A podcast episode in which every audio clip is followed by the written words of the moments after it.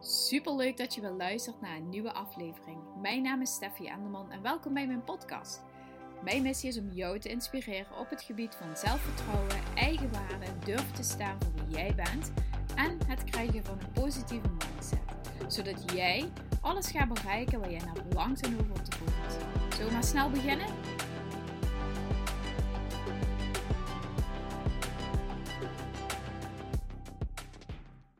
Hey, wat leuk dat je luistert naar een nieuwe aflevering. Ik heb deze podcast echt al meerdere keren proberen op te nemen. En um, er zijn ook meerdere fragmenten van. Maar ik ga hem gewoon opnieuw opnemen. Omdat, niet omdat ik perfectionistisch ben, maar ik merkte gewoon dat ik gewoon niet verder kwam in mijn verhaal.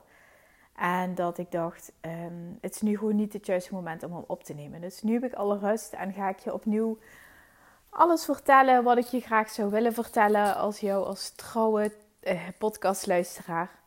En um, sowieso Mickey is op dit moment in Miami. Die is, uh, het is vandaag woensdag en die is maandag vertrokken. Maandag heeft heel uitgebreid zijn koffer nog zijn inpakken. Dus ik ben eigenlijk al um, drie dagen onder de pannen met de mannen.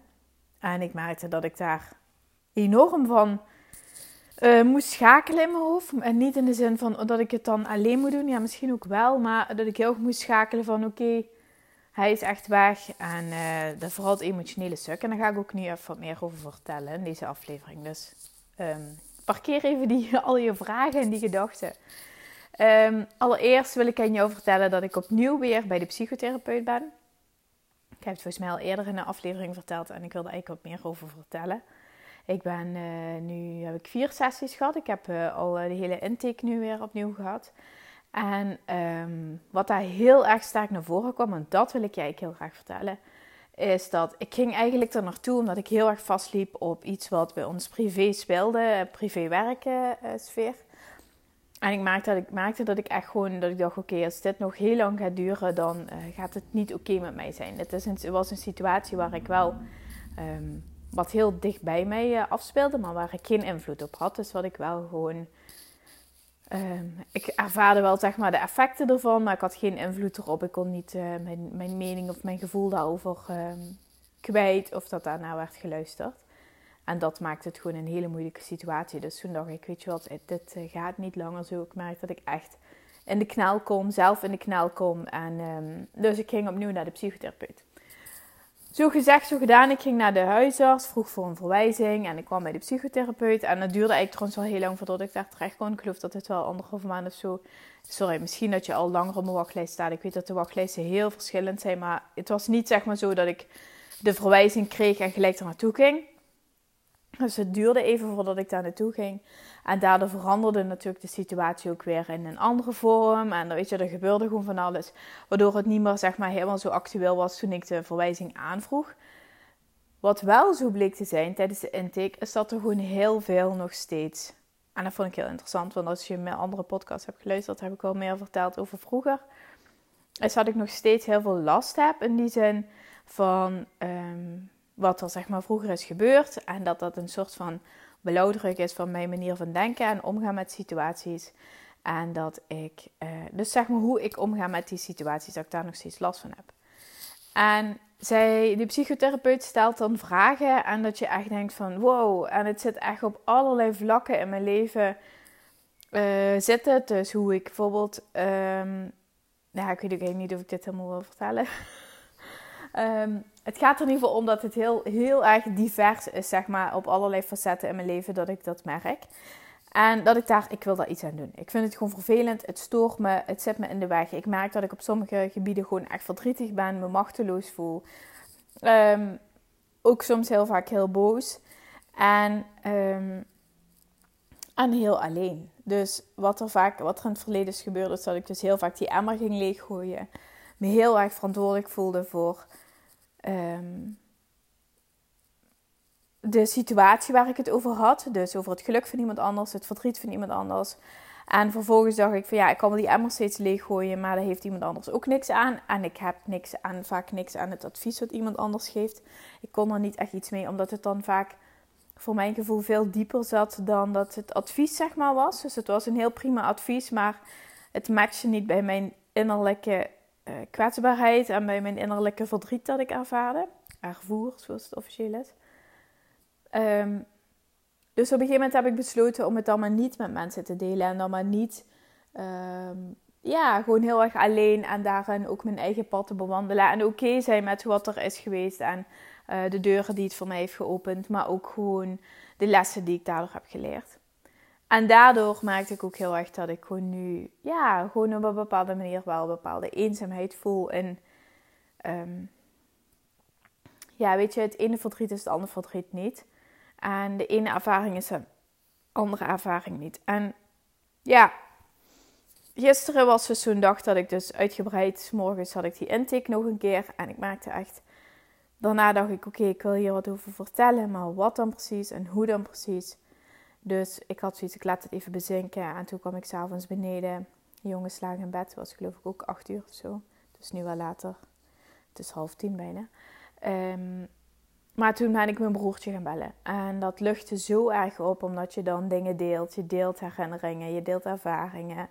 Um, het is gewoon heel fijn om het daarover dan te hebben. En weet je, iedereen gaat er op zijn eigen manier mee om. En dat is ook gewoon heel fijn om te horen, want hij gaat er op een hele andere manier mee om dan ik. Hij is ook een heel andere persoon dan ik.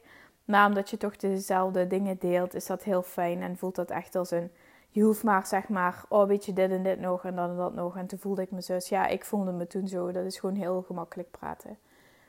Maar waarom ik er naar de psychotherapeut ben, is omdat ik dus, ja, vooral heel veel handvaten wil krijgen. En wil begrijpen waarom ik dingen voel. En wil begrijpen waarom het mij triggert. En begrijpen hoe ik daar op een andere manier mee kan omgaan. En Ehm, omdat ik gewoon een beter leven voor mezelf wil. En niet alleen voor mezelf, maar ook voor ons gezin, voor de kinderen. Ik wil gewoon bepaalde cyclussen die uh, al zeg maar ook in mijn vorige of in, bij mijn al generaties lang bij ons in de familie plaatsvinden. Wil ik stoppen bij mij. Ik wil niet dat die nog een keer worden doorgegeven op de jongens. Ik wil dat de jongens een hele fijne jeugd hebben. En ik weet gewoon dat ik vaak um, ja, moeite heb om met bepaalde dingen om te gaan. En ik, waar ik bijvoorbeeld onder andere moeite mee heb, en dat zal je misschien heel erg verbazen, is dat ik op een bepaalde manier het heel erg makkelijk vind om heel veel ruimte in te nemen. En op een andere manier ook juist helemaal niet. En het juist heel erg vind van mezelf dat ik me uh, moet schikken naar iemand anders en moet schikken naar uh, dienstbaarheid. Of niet dienstbaarheid, maar dat andere mensen het fijn hebben. En dan kom ik. En ik maakte toen echt weer heel, heel erg duidelijk dat Zelfliefde is een levensthema voor mij. Het zal altijd een thema van aandacht blijven. Het zal altijd op de radar blijven staan en altijd een andere uiting hebben. Dus ehm, vroeger was het bijvoorbeeld heel erg belangrijk dat ik uh, uiterlijke acceptatie kreeg van andere mensen. En toen wist ik, oké, ik moet het dus echt in mezelf zoeken. En nu merkte ik dus heel erg dat het veel meer ging om... Ja, die innerlijke acceptatie heb ik wel. Maar innerlijke acceptatie van mijn eigen emoties. En dat is echt wel een ander level dan ehm, zeg maar oké zijn met hoe je eruit ziet. Want ja, ik ben helemaal niet oké met hoe ik er nu uitziet. Maar ik heb er niet last van. Het is niet dat ik mezelf daarover veroordeel. Dus dat is ook weer heel veel rust in je hoofd. En ik merk gewoon dat zeg maar zelfliefde krijgt gewoon steeds andere vormen in mijn leven. Maar het blijft al een thema blijft al heel actueel. En daarom vind ik het ook zo, zo passievol en zo, zo essentieel en van wezenlijk belang dat ik dit mag doorgeven aan diegene die daarvoor open staat en diegene die dit wil horen. Diegene die denkt, ja, dit wil ik leren, hier wil ik meer mee, ik, ik herken me in jouw verhaal. Ik wil hier gewoon zoveel vrouwen mee gaan helpen, omdat er is niks mis mee met hulp vragen. Er is helemaal niks mis mee met bewustzijn dat het gewoon voor jou altijd een thema zal blijven. En dat merk ik dus heel duidelijk met de zelfliefde. Dat ik opnieuw bij de psychotherapeut ben en dat ik ook zei tegen haar van... Ik vind het echt bizar, ik kom hier binnen voor iets heel anders. En ik, ik zie nu weer op hoeveel vlakken ik aan het worstelen ben. Terwijl ik dat eigenlijk helemaal niet door had. En nu we het erover hebben gehad, is helemaal niet dat zij me dingen aanpraat. Helemaal niet. Ze vraagt gewoon dingen. En dan zeg ik, oh ja, dit en oh ja, dat. En daar ben ik eigenlijk niet blij mee. En dat vind ik eigenlijk niet fijn. En ehm, dit vind ik helemaal niet fijn. Dat ik zo vaak reageer. En dat ik me dan zo voel. En dan denk je, wow, het is eigenlijk echt als je het allemaal gewoon de hele scala opmaakt. En ik maak er vaak posts over, hoe onbewust dat je van dingen bent. En ik merk het ook vaak dat ik me heel onbewust van dingen ben. Maar als je dan uiteindelijk daadwerkelijk dan dus met je neus op de feiten wordt geduwd, is het echt zo van, holy shit, dat is gewoon echt... Er is gewoon echt heel veel onbewust in mijn grijze hoek. En zeker zeg maar met kinderen. Kijk, toen Maas net geboren was, was het ook heel heftig en heel intensief. Maar ik merk gewoon echt één kind en een baby is gewoon een hele andere transformatie. Dus had je veel meer zelf in de transformatie, maar je hebt wel nog zeg maar tijd. En nu met drie kinderen is het gewoon, je staat gewoon aan. Je bent gewoon de hele dag gewoon bezig. Je bent gewoon het rennen en aan het vliegen. En dan wil die weer een boterham. En dan valt daar weer een beker om. En dan hebben ze daar weer ruzie. En dan moet die weer slapen. En dan heeft die een vieze luier. En dan moet die naar de wc. En die wil zijn Batman pak. En die wil niet de Batman pak. En dan willen ze weer een boterham. Weet je, je bent gewoon de hele tijd bezig. Dus het is gewoon heel anders. En ik merkte dat. Ik weet helemaal niet waarom dat ik dit nu wil vertellen. Maar dat ik na Miles. Zeker liep ik ook tegen dingen aan. Maar nu is het gewoon zo anders.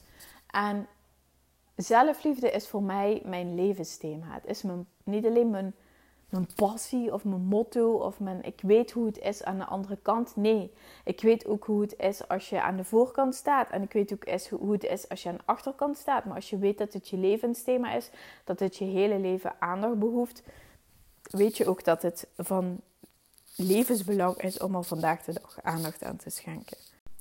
En daarom ben ik dus ook zo'n zelfliefde-event gaan organiseren. Omdat ik weet dat zoveel vrouwen struggelen met zelfliefde op welk gebied dan ook. Of je zeg maar beginnend bent of iemand zeg maar die nog heel erg bezig is met haar uiterlijk. Of iemand met haar innerlijke belevingswereld. Of zoals ik al met je emoties die je ervaart, met de acceptatie daarvan.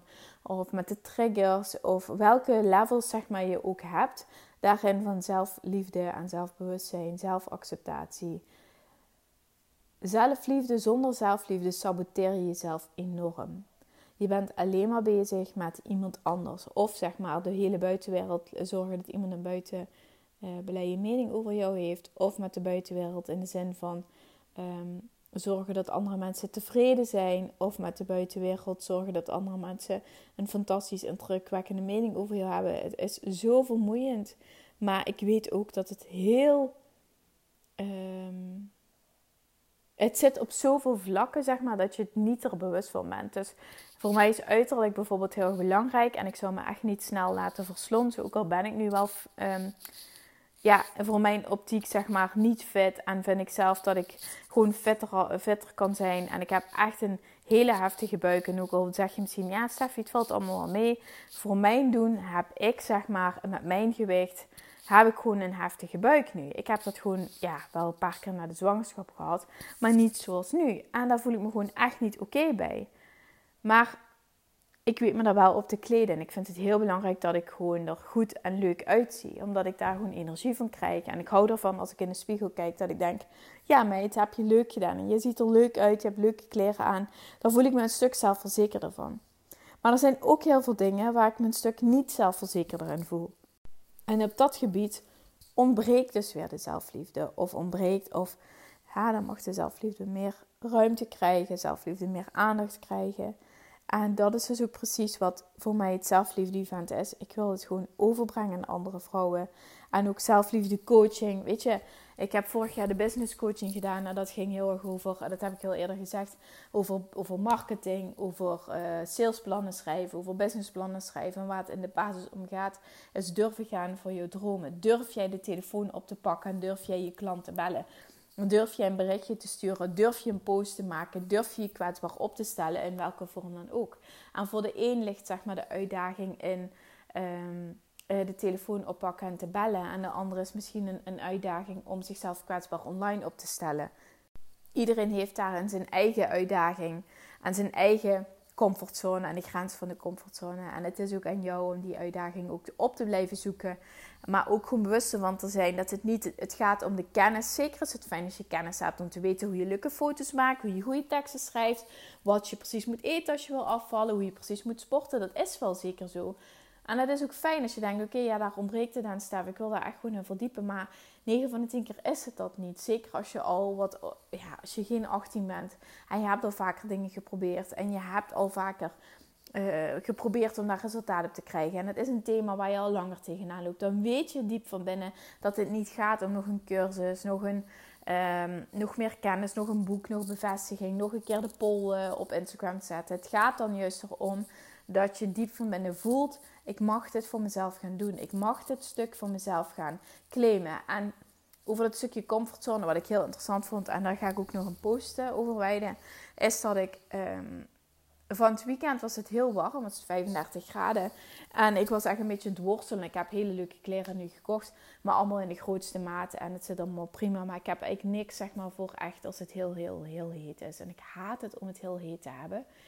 Dus het allerliefst heb ik of mijn bikini aan, die niet past. Of um, gewoon zeg maar een spaghetti topje met een short of zoiets zeg maar. Dus ik was op zoek naar iets in mijn kast wat gewoon een beetje echt gewoon heel fris was. Waarbij ik het gewoon niet al te heet had. En toen kwam ik een jurkje tegen dat ik dacht, oh ja, die is wel leuk. Misschien past die me trouwens nog. Dus ik deed die aan en ik um, paste die en ik denk, jezus, wat is die kort. En ik kwam echt zo'n stuk boven mijn knieën. En ik jezus, dat is wel heel heftig. Terwijl ik of terwijl. En ik heb dus een tijd, uh, hier staat hij trouwens nog, vorige week of twee weken daarvoor, een uh, pakketje van de Zara gekregen met een jurkje erin. En ik dacht, halleluja, dat is een kort jurkje, dat ga ik echt niet aandoen. Dus ik had dat jurkje nu aan. dacht, jezus, dat is net zo kort als het jurkje van de Zara. En toen dacht ik, wacht even, dat jurkje van de Zara heb ik niet gekocht dat is nog zeg maar, dat was gewoon te kort. Dat wilde ik terugsturen. Maar dit jurkje heb ik ook gewoon echt twee jaar geleden gekocht. Dat heb ik gedragen, dat heb ik aangehad. Vond ik gewoon een superleuk jurkje. Waarom zou ik dat nu ineens twee jaar later te kort vinden? Dat is heel raar. Dus ik ging daarover nadenken terwijl ik dat aan had. En ik merkte gewoon dat het zat gewoon heel erg strak. Mijn buik, weet je wel, die ging gewoon heel erg naar voren. En mijn billen en alles zat gewoon heel erg strak. Dus ik dacht, ja oké, het is en niet heel flatteus nu op dit moment. Dus ik ga het nu ook niet aandoen. En het zit ook niet gewoon heel chill. Normaal zit het veel losser. Maar wat er nu dus gebeurt, is dat ik mezelf dus zeg maar niet oké ben met hoe ik er nu uitzie, maar wel gewoon belangrijk vind om oké te zijn met wat ik aan heb. Dus ik trek hele andere kleren aan waarbij ik me toch prettig voel en gekleed voel en waarbij ik denk oké, hier kan ik me gewoon mee um, over straat vertonen zonder dat ik me schaam. Maar als ik dus iets aandoe wat ik twee jaar geleden heb, uh, echt met heel veel liefde heb gedragen, Waarbij ik me toen ook gewoon sexy voelde. Ik voelde me heel vrouwelijk. Ik dacht echt van wow, ik mag er zijn. En leuk dat ik het aan heb. Het is helemaal niks sexy. Het is gewoon echt gewoon een, een leuk blauw jurkje. Ehm, dat ik denk van, oh, dat voel ik echt net alsof ik 18 ben. Het kan echt niet meer, weet je wel. Terwijl, het kan wel nog. Alleen, ik ben gewoon niet oké met hoe ik er nu uitzie. En dan merk je gewoon dat je voor jezelf denkt, zeg maar, dat je gewoon oké bent. Dat dit je comfortzone is. Maar binnen dat gebied weet ik mezelf dus leuk te kleden. Maar als ik daar dus buiten stap, dan merk ik echt dat er allerlei alarmbellen afgaan van niet doen, niet doen, het ziet niet uit, het kun je niet hebben. Dat is niet voor jouw leeftijd. Ik ben 34, ik ben echt geen oude taart van 50. Sorry als je 50 bent. Sorry, ik wil je niet oude taart noemen, maar het vloept er zo uit. Ik bedoel alleen maar even te zeggen dat, uh, dat ik vind dat als je wat jonger bent, dat, je nog, dat het echt geen rol uitmaakt of je nu 32 of 34 bent. Dus daar zit het hem niet in. Waar het hem dan wel in zit, is dat ik gewoon voor mezelf heb bepaald binnen dit, binnen, met dit gewicht, is dit mijn comfortzone daar voel ik me prettig bij. En als je niet weet dat je buiten die comfortzone niet je prettig voelt, dan, en je komt daar niet, dan denk je alleen maar, nee, daar ben ik allemaal alleen maar oké bij. Nee, daar ben ik echt helemaal oké mee. Maar omdat je allerlei mechanismen hebt ingebouwd, die je helemaal niet registreert en niet ziet, net zoals dat ik die niet zie, dat je daar buiten helemaal niet oké bent. En dat is heel interessant. Want ik zou daadwerkelijk, ik zou super graag 13 kilo lichter willen zijn. Heel graag, met alle liefde. En ik zou heel graag gewoon alles kunnen aandoen wat ik wil. En ja, ik heb een mama buikje. En ja, ik heb borstvoeding gegeven. En ja, ik geef aan één borst nog borstvoeding, de andere niet. Dus één borst is zeg maar 6 liter groter en die andere is min A. Ja, dat zijn allemaal niet hele fijne dingen, maar daar heb ik het niet over. Ik heb het puur sec over mijn gewicht, dat ik gewoon veel, veel grotere maten heb, dat het allemaal gewoon veel groter zit en dat ik me gewoon met dat andere gewicht gewoon veel prettiger en comfortabeler voel. Daar heb ik het over. Dus als je weet dat je buiten die comfortzone je niet prettig voelt, stap daar eens in. Voel dat eens. Voel eens wat die emoties met je doen. Voel eens wat het ongemak met je doet. Want dat is zo waardevol. Daaruit kun je ook weer. Sorry daar kun je ook weer in de actiemodus komen, besluiten nemen, voelen van oké, waarom vind ik dit zo oncomfortabel? Waarom wil ik hier, waarom sta ik hier nu? Wat had ik verwacht? Wat hoop ik te verwachten? Hoopte ik echt dat het jurkje me fantastisch zou staan? Had ik verwacht dat ik uh, me weer helemaal oké okay hierin zou voelen? Had ik verwacht dat ik niet zo flink ben? Wat verwacht je precies? En waarom, waarom werk je daar niet naartoe? Wat houdt je tegen naar, naartoe te gaan werken? Echt, is zo essentieel om dit te gaan voelen. Ja, jongens, ik, dit was een eh, hele chaotische podcast volgens mij.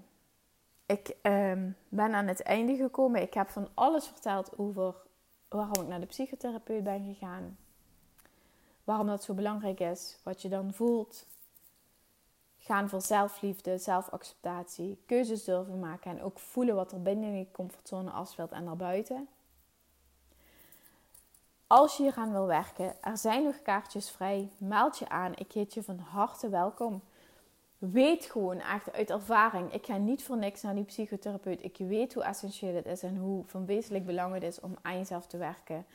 Ga aan de slag. Kom naar het zelfliefde event. Doe iets anders, maar doe iets. Als dit je trigger en motivatie is, dat je denkt: oké, als zij het kan, kan ik het ook. Als zij hulp zoekt, kan ik het ook. Het maakt me niet uit. Het liefste, nee, Nee, niet, niet het liefst heb ik dat je naar het zelfliefde event komt. Nee, ik wil dat je iets doet waarvan je nu zegt dat past bij mij en dat heb ik nodig. En als ik jou daarbij nu heb geholpen, vind ik dat super fijn om van jou te horen als je me een DM'tje stuurt. Als dit de trigger was die je nodig had om te luisteren. Om te horen bedoel ik. In ieder geval wil ik je bedanken voor het luisteren. Super fijn dat je tot hier hebt geluisterd. Um, als je vragen hebt, je wil me een berichtje sturen, stuur me gerust een berichtje. Ik beantwoord ze met liefde. En uh, ook als je gewoon iets wil sturen, iets random, vind ik altijd leuk om te horen. Dankjewel voor het luisteren. Als je vragen heb ik al gezegd, Jezus. Dankjewel en ik spreek je morgen. Doei!